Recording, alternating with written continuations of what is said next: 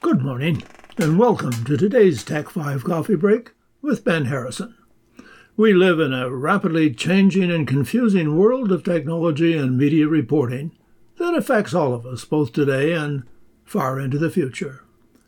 Some of us are glued to our computers, others books, magazines, TV, and newspapers. And for the most part, that sums up what is foremost in our minds each day. What we don't realize is that Mother Nature offers no cost spectacular live shows on a very regular basis. Well, April brought rain showers. May is bringing meteor showers. To take advantage of a live, real time event originating in outer space, all we have to know is the approximate time and location and look skyward almost any night of the year.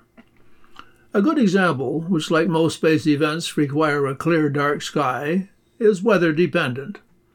All going well, we may see thousands of shooting stars from comet SW3. It's called the Tau, T-A-U, Herculid meteor shower.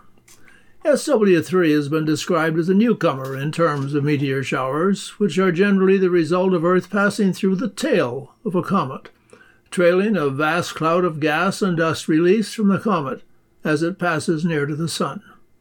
Debris inside this cloud can streak through the Earth's atmosphere at speeds of dozens of miles per second.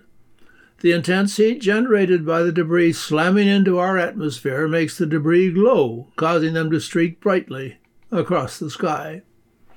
Some meteor showers are regular, occurring at more or less the same time every year due to the comets and Earth's orbits around the Sun.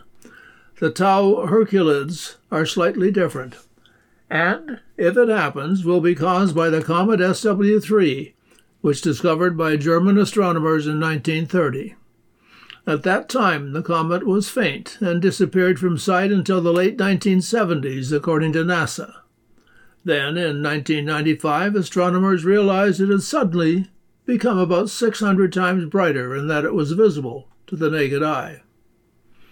Astronomers also had noticed that its intense radiance was a result of its shatter, or littering, in its own orbital trail with debris.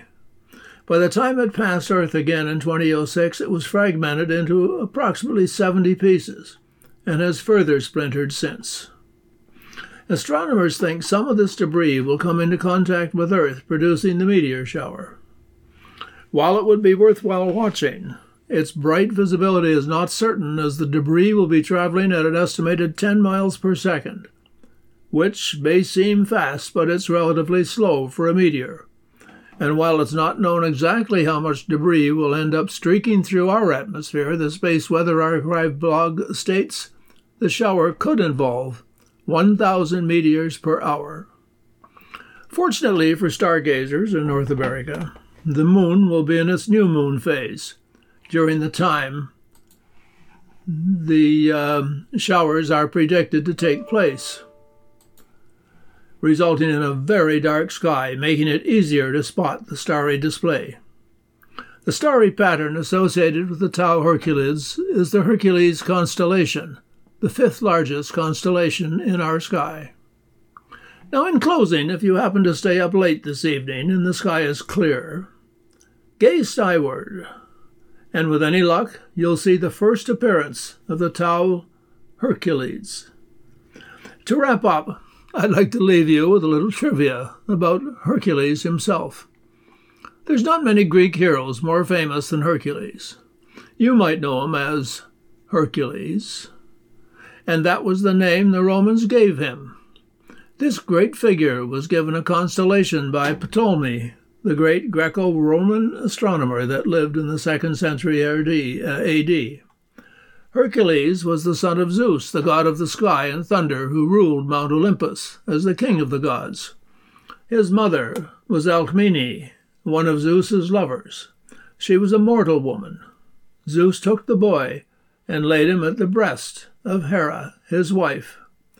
Hercules drank the milk eagerly, and after doing so, became immortal. You've been listening to Tech 5 with Ben Harrison from Muskoka's only nonprofit radio station, Hunters Bay Radio 88.7 FM.